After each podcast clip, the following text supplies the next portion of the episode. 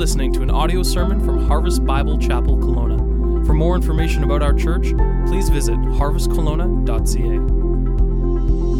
Today we're going to look at the story of two men who were very far apart who did not like each other one little bit, and God used these men in a miraculous way. And God had an encounter for them and a new friendship that became a watershed moment, uh, a watershed event in the life of the church that would forever change the church. And because of this chapter, because of the events that took place, and people allowing God to use them in a mighty way and to be faithful and obedient, you and I are here today. If it wasn't for Acts chapter 10, it would be highly doubtful that we would be here today. Because up until this time, Christianity, this movement, being about 10 years old now, had basically stayed in Jerusalem and had spread out just a little bit, but it was just amongst the, the, the Jewish people. It spread to the half breeds, uh, as they would refer to them, the Samaritans. But as far as, as, the Gentiles, the non Jews, the gospel still had not reached them.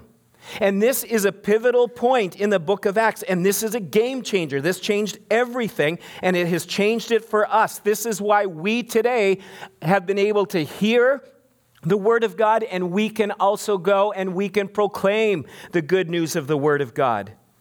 This is the reason we are here today, is because of this chapter. And so uh, we need to, to dig into this here, and we will uh, work through this chapter today. You see, Jesus has given the Great Commission. Before he ascended up into heaven, he told his disciples, Go and make disciples of all nations. I like the way Mark, the, uh, the Gospel of Mark puts it in Mark 16 in the King James Version. It's especially really relevant to where we're going today, where it says to go and to preach the gospel to every creature. Every creature, even the despicable ones. We are to preach the gospel, and that will make sense in a little bit when, when we dig into this passage. But up until this time, as I said, the church, being about 10 years old, was basically in Jerusalem and had not spread out too far, but it all changes. And we're going to look today at the stories of two men, and we're going to see how God brought them together in a miraculous way. And the first one, uh, two men being Cornelius and Peter. Cornelius was a Roman centurion. Peter, a Jewish fisherman, turned disciple of Jesus, now an apostle, preacher of the gospel. But we're going to start by looking at Cornelius, and there's going to be some points here that encourage you to be writing down. And uh, kids have a little extra cheat sheet. They have more of the words, and they just have to fill in a number of the words as we go through this. But this is really important. This is really important that we look at this, understand this, and we'll see. Am I a Cornelius right now? Or am I a Peter? And what is God calling me to do? Because after all, God is with me, God is for me, and God wants to use me. He wants to use you. And so we're going to start in verse 1 of Acts chapter 10. And it says, uh, and, and we're going to look at the life of Cornelius here.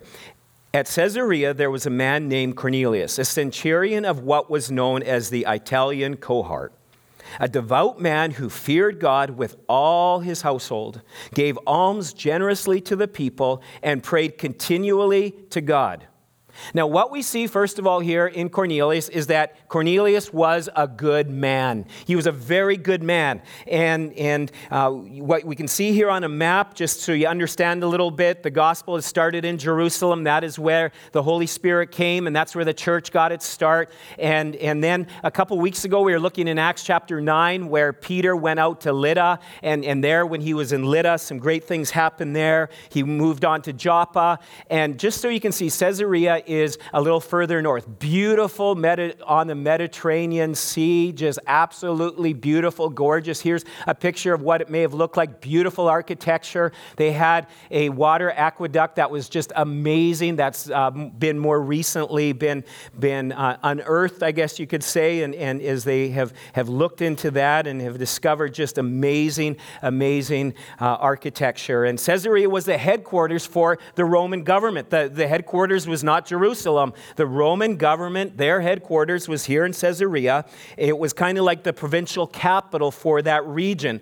It was uh, kind of like you could say a Rome away from Rome, okay? Uh, uh, copied a lot of the architecture of Rome, and, and also with that, a lot of Romans lived there, a lot of Roman officials, and, um, and, and that's where there was some government there. There was a lot of architecture and culture that went along with Rome as a very pagan, very, uh, uh, very sexual, very sensual city.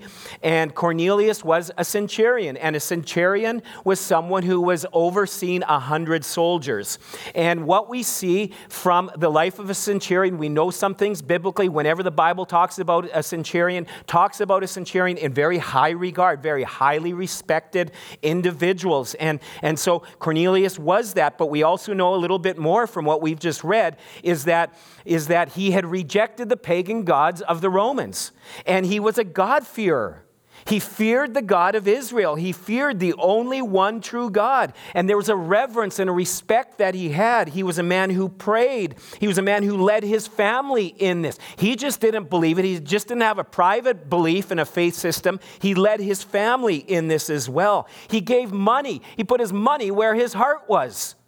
Not just where his mouth was, where his heart was. And, and so he gave generously to the needs of others. And believe it or not, these, this would have been to, to oftentimes even Jewish people, to people who, who were under him. But he was a giving, he was a, a caring man. And we see that one day while he was praying, something incredible happened. And here we see his life. The life of a guy like Cornelius would possibly put many of us to shame in how he lived his life a good man, devout man, respected and feared God, had a reverence towards God, led his family in this way, was generous. Cornelius was a good man, a guy you could trust. He'd be a guy you give your keys to when you go away on, on, on, a vacation and, and say, hey, would you look after, you know, our house and make sure it's protected and make sure that, you know, the dog, you know, is taken care of or the cat, the kitty litter is dealt with. You know, he'd be like, hey, no problem, I'll do that. He's a good guy. And yet, one of the things we see here in this passage is, though, that even though he was a good man, he was also a lost man. He loved God, he had a, a heart for God, but he didn't know God in a personal way. He was lost.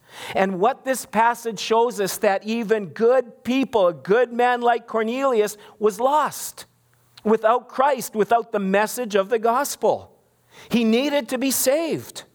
And this is such a sobering truth, people, that we need to realize because sometimes I think we just allow this truth to not really penetrate our minds. There are many people who believe, and sadly, even within the church of Jesus Christ today, who believe, well, if you, as long as you are sincere, as long as you live a good life, God will accept you. He will allow you to go into heaven. That, you know, you don't have to do the whole church thing. You can just believe, just be sincere, just kind of have a, a, a, you know, a better than your neighbor kind of a faith system or something, and, and, and God's to look, look really well on you. Over the years, I have performed a good number of funerals in my time, and never once has there anyone that, that as the family gives their eulogies and different things, do they say they missed the mark? No, every one of them always placed in heaven. Not by me, but by their family. And they j- just would say, hey, they were a good person. I read recently, there was, if you followed in the news a few weeks ago, there was one of the, a, a big name member of the Hells Angels at, at, the coast was recently murdered in his sleep. And, um, and, and they arrested someone right away. And then I, I did a little follow up. I, I, read about the funeral service and, and how people were so mourning, so sad. And, and, and, and they said, if you crossed him, watch out. But they, they talked about how he was a loving and a kind person to his family and his dear, dear friends. And, and, and of course, he's looking down on them from the Harley in the sky kind of thing, you know. And, and, and, and of course, we always think that, that no matter what, in the end, people are saved. In the end, it all works out, you know. And, and it's not true. It's not true. And we have to understand that, that people without Jesus Christ are lost. And when you start doing the math and the percentage of the people in this region that are not in church, and if they're not in church, there's a very good chance that they don't know Jesus Christ. There would probably be on a day like today or on a weekend like this for churches that have Saturday night services or whatever they might have, that there would quite possibly be only 5% of our population that would be in church.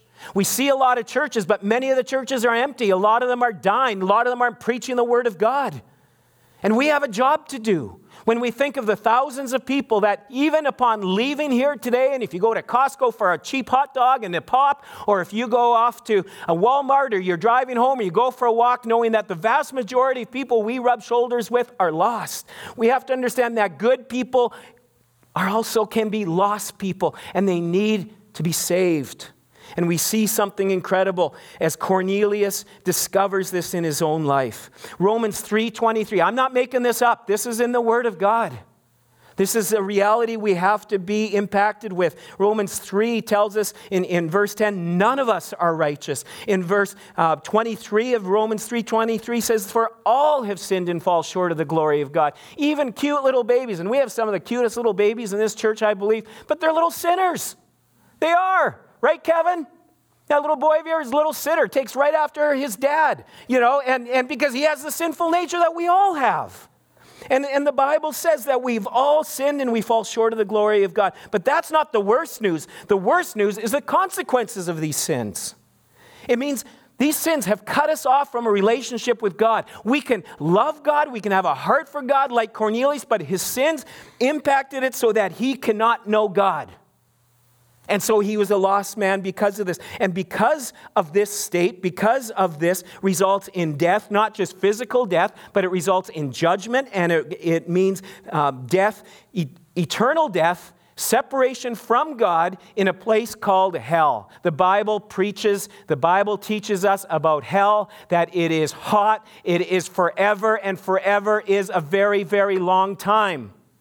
That's what God's word teaches us. And the word of God tells us that when we don't know God, when we don't have a personal relationship, that is the destination of a person's soul when, when they die. Romans 6 reminds us that the wages of sin is death, but it goes on to say, but the gift of God is eternal life through Jesus Christ our Lord. And we're getting ready and the weeks ahead to celebrate this gift of God.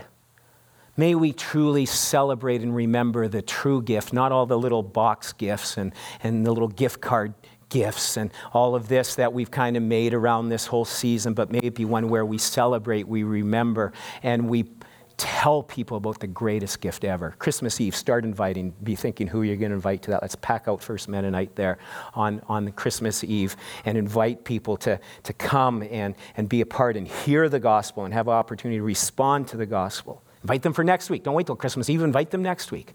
And, and allow people and, and, and take that time to share the gift of Jesus Christ. The good news of the gospel, John 3 16. For God so loved the world. Every one of you knows it, but there's a powerful, there's many powerful words in there, but one that's a power word for us there today is where it says, Whoever believes on him. For God so loved the world that he gave his only Son, that whoever believes on him will be saved. It's open a door for open season for anyone to respond to Jesus Christ. But that word believes on Jesus that we see isn't just a nice little intellectual because because Cornelius believed in God. He had a belief in God. But this understanding here, what this word believe means to trust in, rely on, cling to. And you can only do that if you have a relationship with God. And how do we have that? Well, it is through Jesus, and that's where we're getting to with Cornelius. Every one of us must look at our lives and say, Have I received the gift? Have I received the gift of Jesus Christ? No one gets a free pass to heaven no upbringing, no heritage that you have, or just because you've gone to church three out of five Sundays, that, that, that, that's good enough. No, th- that means nothing. You're not going to find a better person than a Cornelius. I mean, this guy was a good guy. He prayed, he gave, he feared God, he cared for his family, he would have cared for his, the soldiers that were under him. He was sincere, and yet he was still a lost man. But here's the good part he's a seeking man. He's seeking. He's seeking. And when, when someone is seeking, watch out. Watch out. It gets exciting. Look at in verse 3. And now, the ninth hour of the day, uh, about the ninth hour of the day, he saw clearly in a vision an angel of God come in and say to him, Cornelius. And he stared at him in terror and said, What is it, Lord? And he said to him, Your prayers and your alms have ascended as a memorial before God. And now send men to Joppa and bring one Simon who is called Peter. He is lodging with one Simon, a tanner, whose house is by the sea. When the angel who spoke to him had departed, he called two of his servants and, devo- and a devout soldier from among those who attended him, and having related everything to them, he sent them to Joppa. So Cornelius, a guy who had rejected the Roman secular life, the, the paganism, the, the, the, the worshiping of, of, of other gods and idols, he had rejected the wealth and the power because even though he had the wealth and the power, there was still something missing. He was seeking after God. There was a void, there was an emptiness. And with a seeking heart and a humble heart, he prays. And one day, as he's praying and he's pouring his heart out to God, God answers in an incredible way. Look, look at again in verse 4, and it says, And he said to him, Your prayers and your alms have ascended as a memorial before God. He tells him, then send some men to Joppa. Go get Simon Peter. He's at the tanner's house. He's over there in Joppa. Go get him and bring him because there's something that's going to happen. He tells him to go and to get Peter, and so he sends the soldiers to do that. Folks, we need to understand a heart that is truly seeking after God, touches the heart of God, will be responded to by God. In Cornelius, there was a, a, discipline for God, but there was also a desperation in his heart for God. And God responded. And God arranged supernatural events in order for this to happen. And, folks, when we are seeking after God, when we are hurting, when we are pouring our heart out to Him, God will arrange events in our lives. He will arrange certain events and situations to answer and to, to come to our aid. Psalm 51 tells us that, that when as we are broken and we have humble and contrite hearts before God, he says he won't despise that. No, he rushes towards that. He gives grace to the humble. Deuteronomy 4:29 says, "But if from there you seek the Lord your God, you will find him if you seek seek him with all your heart and with all your soul." Jeremiah 29:13 says, "You will seek me and find me when you seek me with all your heart." The problem is, oftentimes we're seeking God, but it's not with all of our heart. It's not with, with, with, a desperation because we have so much. We can do so much. It's like God is just an option. He's an app on our phone, something good to have, and maybe even have a few other, you know, Bible app and a prayer app and all of these different things. But, he, but there's not the desperation that, that is required. We're not truly seeking. We're not truly broken. We're not truly humble before God. It's just like, ah, you know what? Just, you know, I'll try prayer. It's kind of like playing, playing the game of Jeopardy. You know, like, oh, I'll take prayer for a thousand. Well, a thousand's too much. You know, I'll take prayer for 500, you know, and, and, and, it, and it's not the desperation. But when desperate people pray and storm the gates of heaven, God responds. He does. Second Chronicles 7 14, if my people called by my name humble themselves and pray and what? Consider talking to God. No, seek, seek my face, seek his glory. Say, God, I'm desperate before you. If you do not, I cannot. God, I'm hungry, I'm desperate, I'm in need of, of you. And as we cry out to God in that kind of a way, he answers. That verse goes on to say, He will hear he will respond, He will bring healing. When a man or a woman is sincere about knowing the truth about God, God will be faithful and will arrange events and opportunities for them to hear. But the big question will will the person on the other side be obedient? That's a really important thing that we're going to get to. Folks, I believe this is happening today. You hear today of Muslims and um, people from other religions, but right now in, in, in uh, who are following uh, the teachings of, of Islam, receiving dreams and visions about Jesus. But the majority of those stories, listen up, the majority of those stories that I hear and are people who are coming to faith not through the dream and vision. It's simply given as a message and a prompter to go out and to seek for Christ and to seek someone who can end up sharing the gospel with them. You see, God can save people through dreams, but He sends people to people. That's how his primary way that he, he, he sees people come into the kingdom through the proclamation of the word of God is we share the gospel person to person, whether that's on a Sunday morning at a crusade over the coffee table with someone, in a vehicle, that as we are sharing Christ person to person, that is when people are saved. And this is what we see in such a beautiful way for Cornelius.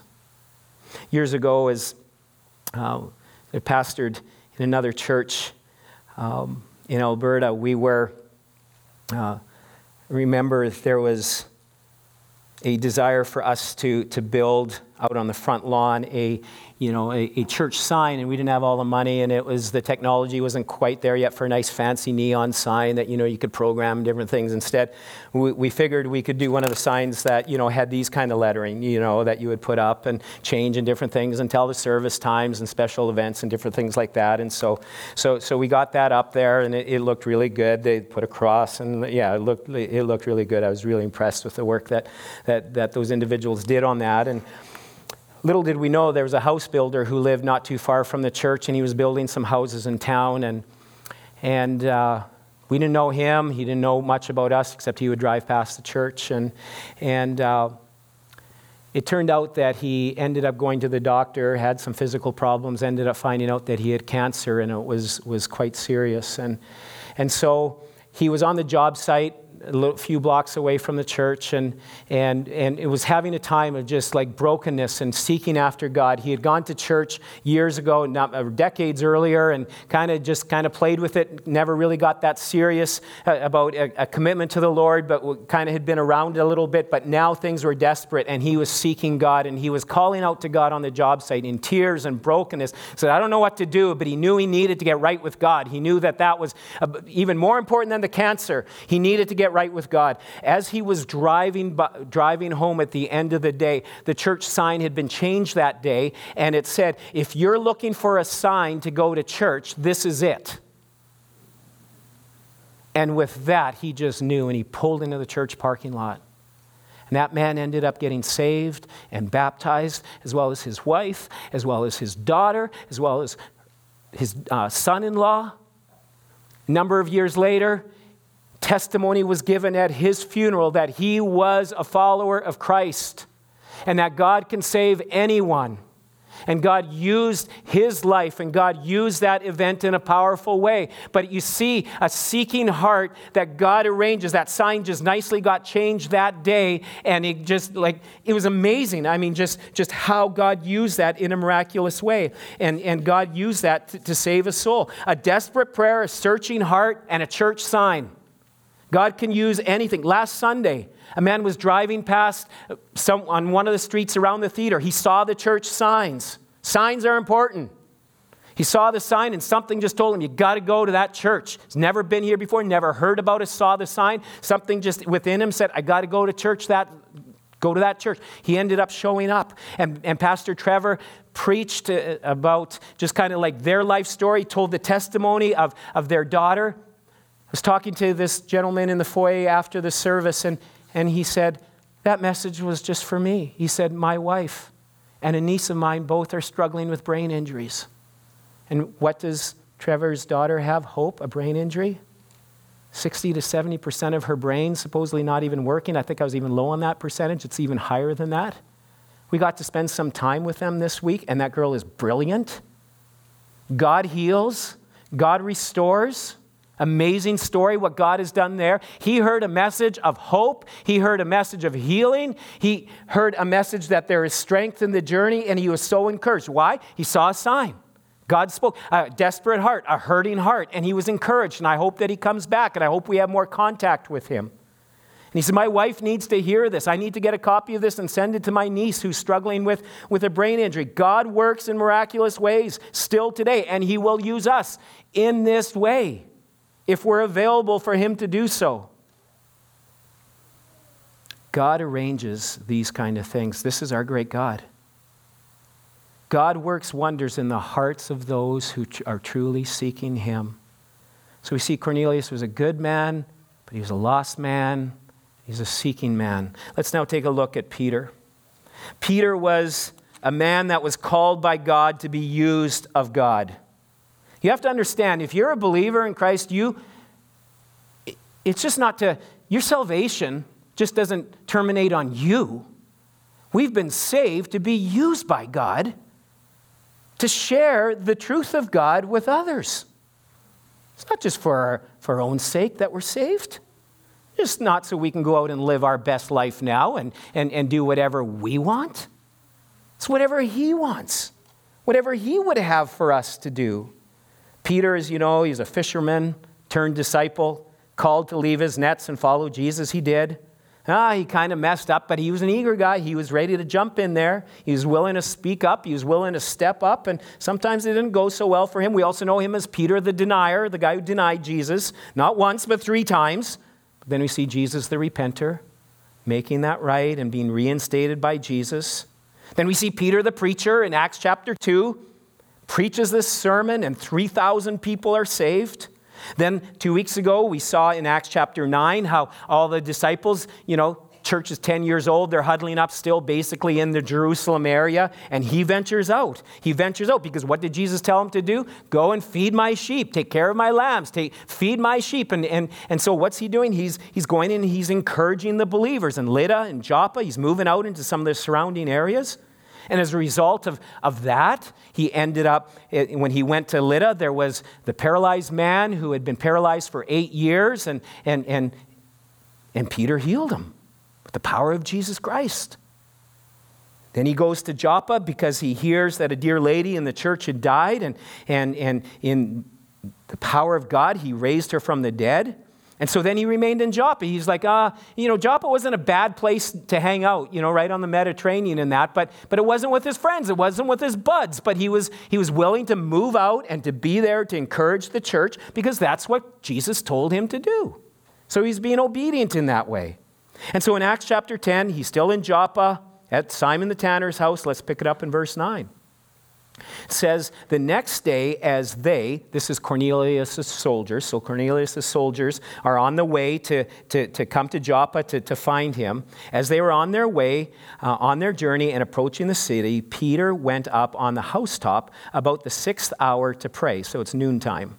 And he became hungry and wanted something to eat but while they were preparing it, he fell into a trance and saw the heavens opened and something like a great sheet descending, being let down by its four corners upon the earth. In it were all kinds of animals and reptiles and birds of the air. And, and there came a voice to him Rise, Peter, kill and eat. But Peter said, By no means, Lord, for I have never eaten anything that is common or unclean. And the voice came to him again a second time. What God has made clean, do not call common. This happened three times, and then the thing was taken up at once to heaven. So here you see God stirring the heart of Peter, who desires to be obedient, a person who is called and, and, and is desiring to be used by God, and, and, uh, and he's stirring him again. He's calling him into action. There's no such thing as retirement when it comes to the kingdom of God, there's always work to do even though this isn't going to make a lot of sense at times, and, and this definitely, I mean, what happened to Peter, this dream, this vision, like, was that for real? Or am I just like really hungry right now? You know, I'm, I'm hungry and I'm just hallucinating and I'm seeing these animals. You know, I'm, I'm sure a lot of these different things are going through his work, uh, through his mind. But we see that Peter was also obedient. He was obedient, he was faithful in the little things. And as he was faithful in the little things, God used him in the big things. You have to understand there is nothing that is small or insignificant when we follow the Lord. He uses it all, even the little things, the seemingly unimportant, insignificant, mundane, things that people don't even realize or notice are getting done. There's nothing that is too small. God uses it all. Moses, take him for example, experiences the call of God where? Out in the wilderness, receives this, sees this burning bush, I mean, this miraculous event, and here he gets the call of God to go and to deliver the Israelites. And what was he doing? He was taking care of sheep. Stinking sheep he's taking care of. Not even his own, his father in law's sheep, for crying out loud. I mean, for 40 years. But then God called. And God was training him in those 40 years, preparing him for a great work. David killed Goliath. But that started by just being simply obedient to what his father requested. 1 Samuel 17, when his father said, Hey, go check up on your brothers. He had to stay home because he was the youngest, and they kind of thought maybe he was on the feeble side a little bit. Plus, I guess he was quite good looking. And so his dad thought, Well, we'll save that face. You know, like we don't want to send you in, I don't know if that part's true, but we're not going to send you in a war. You stay here. But go check up on your brothers. See how they're doing in the battle against the Philistines. Go take them some bread and cheese. And so he takes some bread and some 10 cheeses to, to you know, his, his brothers and, and to the king and finds out, whoa, who's this Goliath dude? He was just faithful, bringing the cheese. And in faithfulness and bringing the cheese, God used him to defeat Goliath. Bringing cheese isn't an insignificant thing in God's eyes. He used that obedience. Gideon was called by God to deliver the people of God as he was faithfully pounding out some grain. He was a little scared. He was in a wine press, not the best place to be thrashing out grain, but he's faithfully taking care of his family, and he is there, and God calls him as he's just pounding out the grain. Mary and Joseph, sweet couple, had a heart for God, looking forward to their life together, but they were also usable for God and for his purposes to bring, to be the earthly parents of the Savior of the world. We're here because of other people's obedience, because of their sacrifice, because of their willingness to do the little things. We see this same pattern of obedience in Peter's life in Acts chapter 2. He and the other disciples are in the upper room, and as they're in the upper room, you know, Jesus even told them, He says, Go and you're going to preach the gospel, but you're going to do it in the power of the Holy Spirit, but wait until the Holy Spirit comes. And, and so what do they do? They go to the upper room and they're praying. They're waiting. And as they're waiting, they're praying. They're praying and they're waiting. And, and this is going on. And then all of a sudden, the Holy Spirit comes. He's filled with power. He, he goes and he preaches this amazing sermon, and 3,000 people get saved. Why? Because they were praying. He was at the right place at the right time because he was praying and he was seeking God. He was waiting patiently. Acts chapter 3, Peter and John are going to the temple to go pray, and they were just going to prayer meeting. And as they go, they, they, they, they met a, a beggar along the way and there was a healing that ended up happening, happening there. It wasn't like, you know, Peter was getting up that morning, eating breakfast. Oh, John, I think, think I'm going to go heal me a beggar today. No. He was just going to prayer.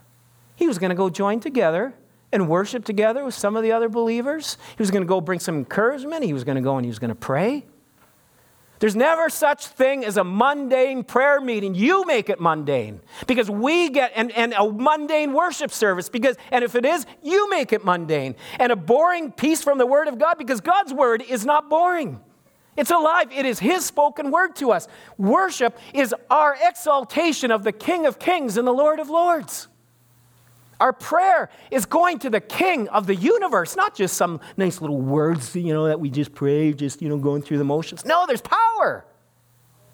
So in 10 days, when you come, when you come to the prayer night on that Tuesday night, expect God to show up and to answer our prayers as we make much of Jesus and as we pray for Him to work. And just don't wait for that to happen on Tuesday you know, 10 days from now, this week in your small group. When you get alone with God in prayer and open the Word, believe that God's going to speak to you through His inerrant, infallible Word of truth to us. When we worship Him, pour our hearts out to Him in gratefulness and adoration for what He has done. And so Peter goes, and the, as they're, they're going off to the prayer meeting, there's an opportunity that God puts upon his heart to, to, to heal this person. And we just see this pattern of faithfulness in, in Joppa. Like he was wedding, ready to, to head out to, to Lydda and Joppa while the others were, were staying back in the comfort of Jerusalem. He went out to encourage the folks, and God used him in a great way. And in verse 10, now he's, you know, it, it's lunchtime. He's getting a little hungry. And, you know, I could see him possibly coming in and asking the servants, you know, what's for lunch? Get a little hungry. Oh, it's not ready yet. Well, guess I'll go pray. That's a good thing to do. How many of us, when, when, when we've got some extra time, do we take time to pray? And Peter took time to pray. And as he prayed, God had something special for him. He, he, he, has this, in verse 10, we see this trance, this vision of, of animals in this blanket. And, and, and the blanket, this, this, this white sheet, represented the four corners of the world, and it's filled with all kinds of clean and unclean animals. And, and, and you know, there, there was some very edible animals in there for Peter, but then there were some that were definitely not very edible. And it's kind of like, you know, this t shirt that I was given a few years ago you can't read it, but I'll read it for you. And there's a little picture of animals and stuff, and it says, There is plenty of room for all of God's creatures right next to the mashed potatoes. You know, and I was just like, yeah, okay, that's, that's pretty Well, this isn't what this was about. Like, Peter has seen this, and even though he may have seen this cow with a mm, roast beef, hope for we're having roast beef sandwiches for lunch, you know, He's like, no, I can't even eat that because it's touching the unclean animals. And because the unclean animals touching the clean animals, I, I, I'm having nothing to do with that. Even though in this dream it said, Peter, you know, kill and eat. No way, I'm not. I've never done that. I've never touched anything unclean. I've, I've stayed very kosher, never gone near any of that. And so the Lord tell, tells him again, Peter, kill and eat. Don't say that something's unclean that isn't unclean. And Peter knew that, that in this, this, this vision, this trance, it wasn't just about animals, it was about people. You see, Peter had a beautiful attitude towards God, but a lousy attitude towards people. Not all people, not Jewish people, not his people, but uh, the Gentiles. We can have a great attitude towards God and our worship but we can have a lousy attitude towards those around us. Though God called and used him, there was more of Peter that needed to be transformed and changed. There were more souls to be saved.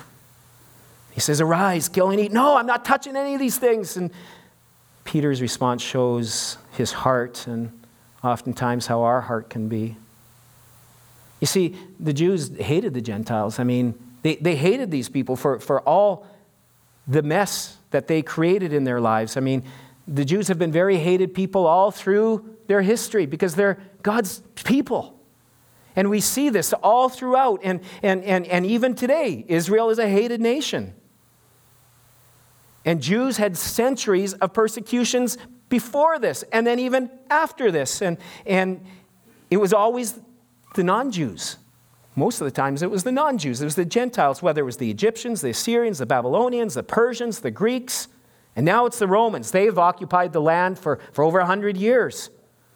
Those Romans are so proud and so arrogant, bringing their religion and their pagan practices and their sexual disgustingness into our, into our land. And, and so, of course, the Jews hated them. And it was the, it was the Romans, those, those dogs, those Romans, they're the ones that invented the cross. That was a Roman form of persecution, and, and it was on the cross that those Roman, Romans put Jesus on the cross. They hated them. I mean, and it went the other way. The Romans hated the Jews. I mean, they lived in the same country, but you better believe there was solid lines of division there. There was no love there between these people. But there was more work that the gospel needed to do.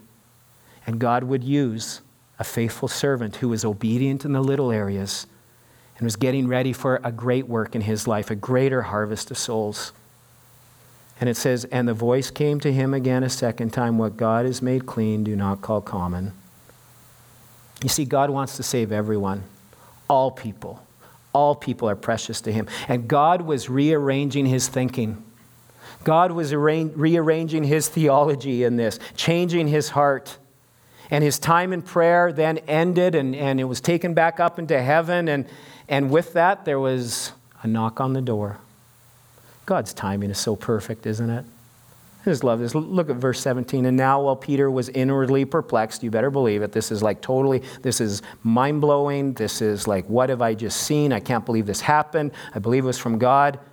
And he's perplexed as to what this vision uh, that he had seen might mean. Behold, the men who were sent by Cornelius, having made inquiry for Simon's house, stood at the gate and called out whether Simon, who was called Peter, was lodging there. And while Peter was pondering the vision, the Spirit said to him, Behold, three men are looking for you. Rise and go down and accompany them without hesitation, for I have sent them. And Peter went down to the men and said, I am the one you are looking for. What is the reason you are coming? And they said, Cornelius, a centurion, an upright and God fearing man who is well spoken of by the whole Jewish nation was directed by an holy angel to send for you to come to his house and hear what you have to say. So he invited them in to be his guests. When God gives a vision in the heart, there will be a knocking at the door. It's true for Peter, it'll be true for us. And amazing how Peter's heart is changing not only just rearranging his dietary restrictions that he had lived up to faithfully all his life, God's rearranging his whole program, his whole thinking. Has he seen the gospel is indeed for the entire world, the whole world, even Gentiles. And he invites them in to be his guest. And for a Jew to invite a Gentile in to stay the night for a meal, was simply unheard of. But God was changing Peter's heart. How's your heart today? Are you a racist? I mean, you, you wouldn't admit it, well, except to maybe your friends, close friends. Is there a people group that you just can't stand? Because of their history or because of their skin color? Is there a group of people you kind of struggle with?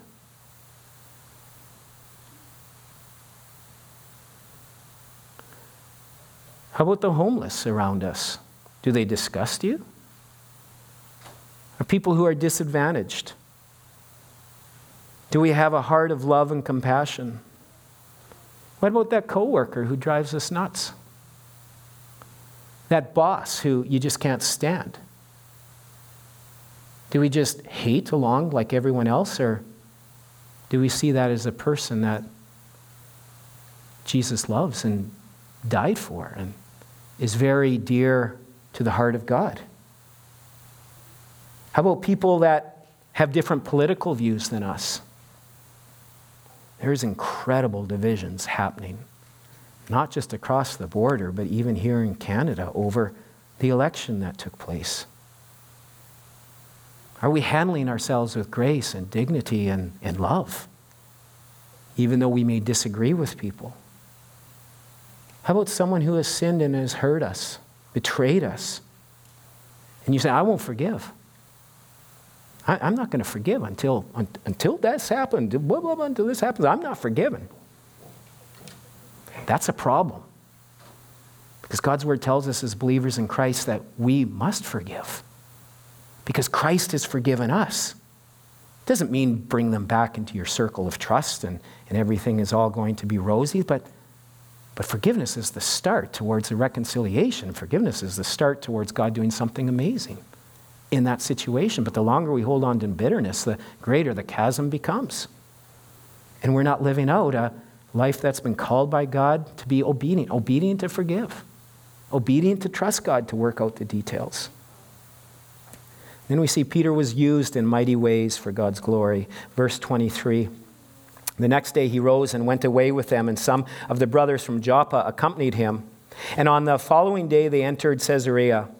Cornelius was expecting them and had called together his relatives and close friends. And when Peter entered, Cornelius met him and fell down at his feet and worshiped him.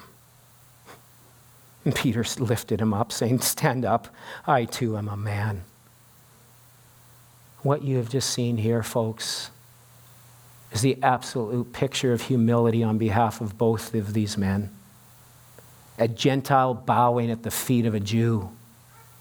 And instead of the Jew, Peter, saying, Oh, let me get a picture of this. I'm going to tweet this to all my friends. The Gentiles bowing before me. You guys aren't going to believe this, you disciples hold up there in, in Jerusalem.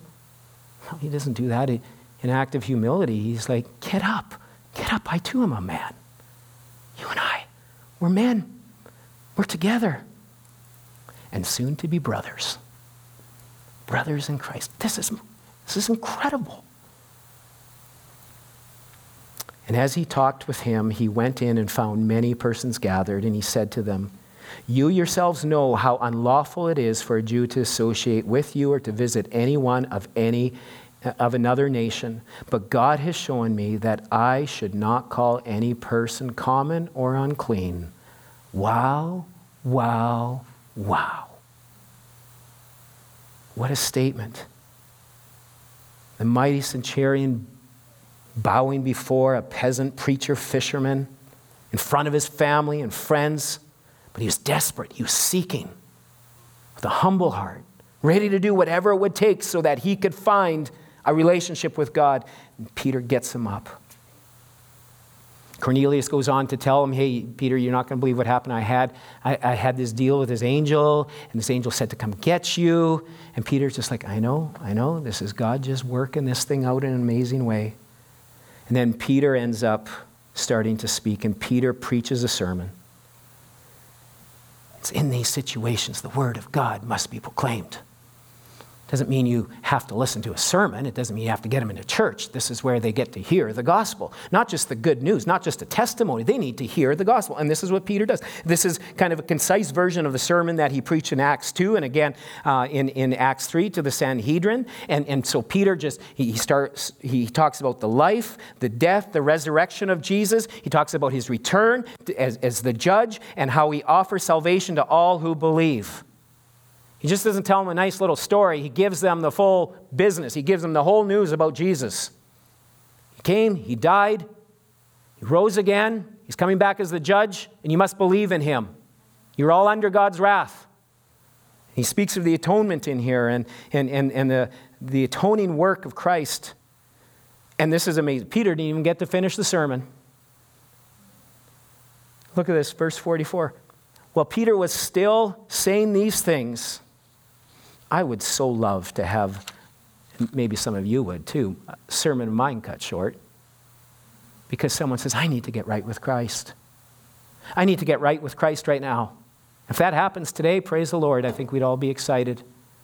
Or all of us said, we need to get right with the Lord because we've got, we've got obedience issues. I'm in this for my own kind of gain. I'm in this for, you know, kind of like, oh, I'll only go so far, but I'm not willing to go all the way. So here we see, while Peter was still saying these things, the Holy Spirit fell on all who heard the word. And the believers from among the circumcised who had come with Peter were amazed, because the gift of the Holy Spirit was poured out even on the Gentiles.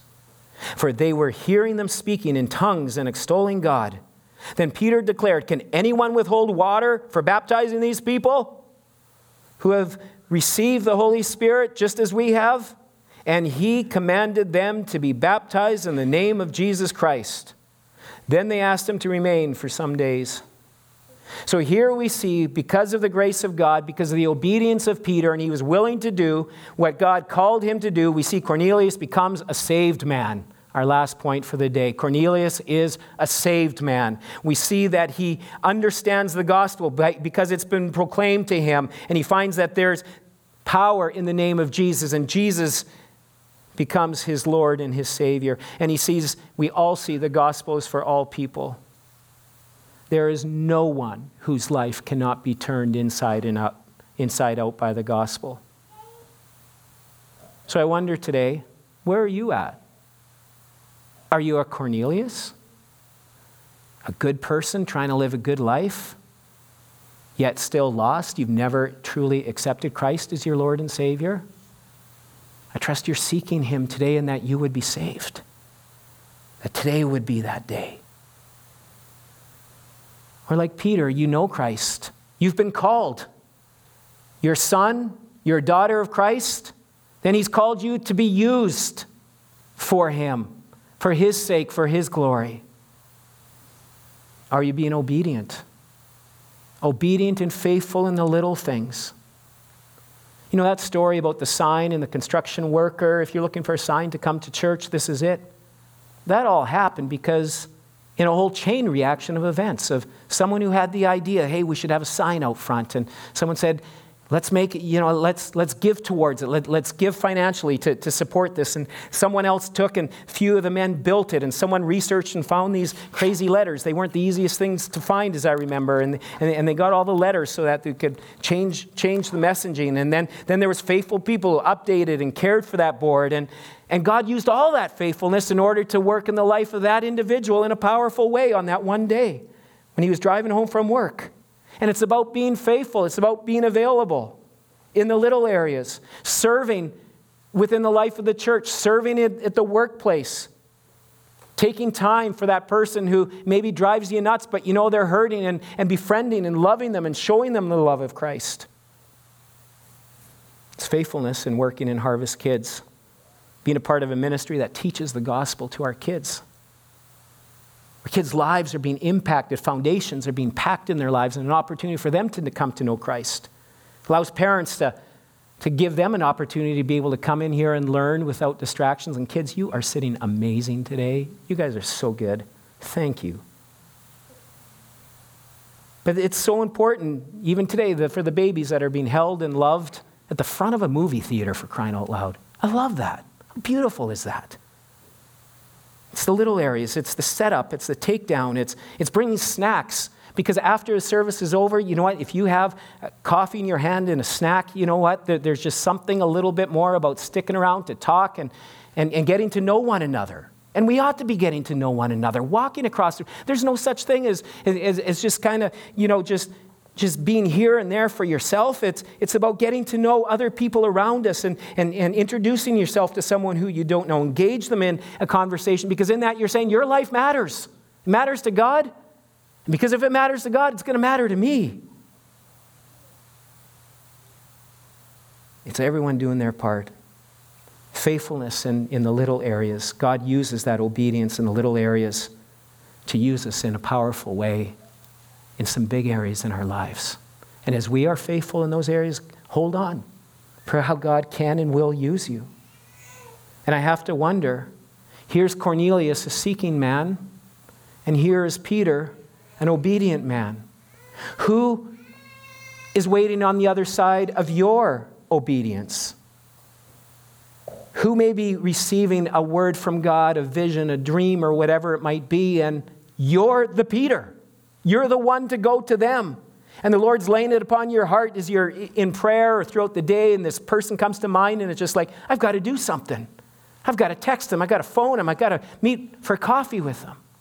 Who might that person be? It's probably someone or some people that come to mind rather quickly because the Holy Spirit desires that everyone gets saved, and He's calling you and I to be part of that. So He lays that upon us. Who, who do we need to be storming the gates of heaven for and our prayers for? If the gospel is going to multiply in our land, in our region, in our families, in our workplace, it starts with you and me. Remember, God is for us, God is with us, and He wants to use us. Amen? Let's pray together. Father in heaven, we come to you right now and we just pause and we thank you for the salvation that is available in Jesus Christ. And I pray that if there's one person that is here today that has never trusted you as their Lord and Savior. This would be the day of salvation. The day where they seek you with their whole heart, where they believe on, cling to, entrust their lives to the King of Kings and the Lord of Lords, understanding that they have sinned before a holy God, and that sin means that they are under God's judgment. But in receiving and accepting the work of what Jesus did on the cross, we're forgiven. All our sins forgiven. And that humbles us. What love, what a great salvation. Incredible words cannot describe. God, thank you for saving people. Now, thank you for saving me. And God, I pray that we would sing that as a declaration if we know you today, but may we also see that we are to be out there sharing the good news, the gospel with others. Would we be directed even this day to look at opportunities and to prepare for opportunities in this coming week to be able to share the gospel with those around us, the good news of Jesus Christ. And with that, the gospel multiplies in our hearts, in our lives. You change us, you mold us, you transform us more into the image of Jesus Christ. And as a result, the lost get found. It's all for your glory.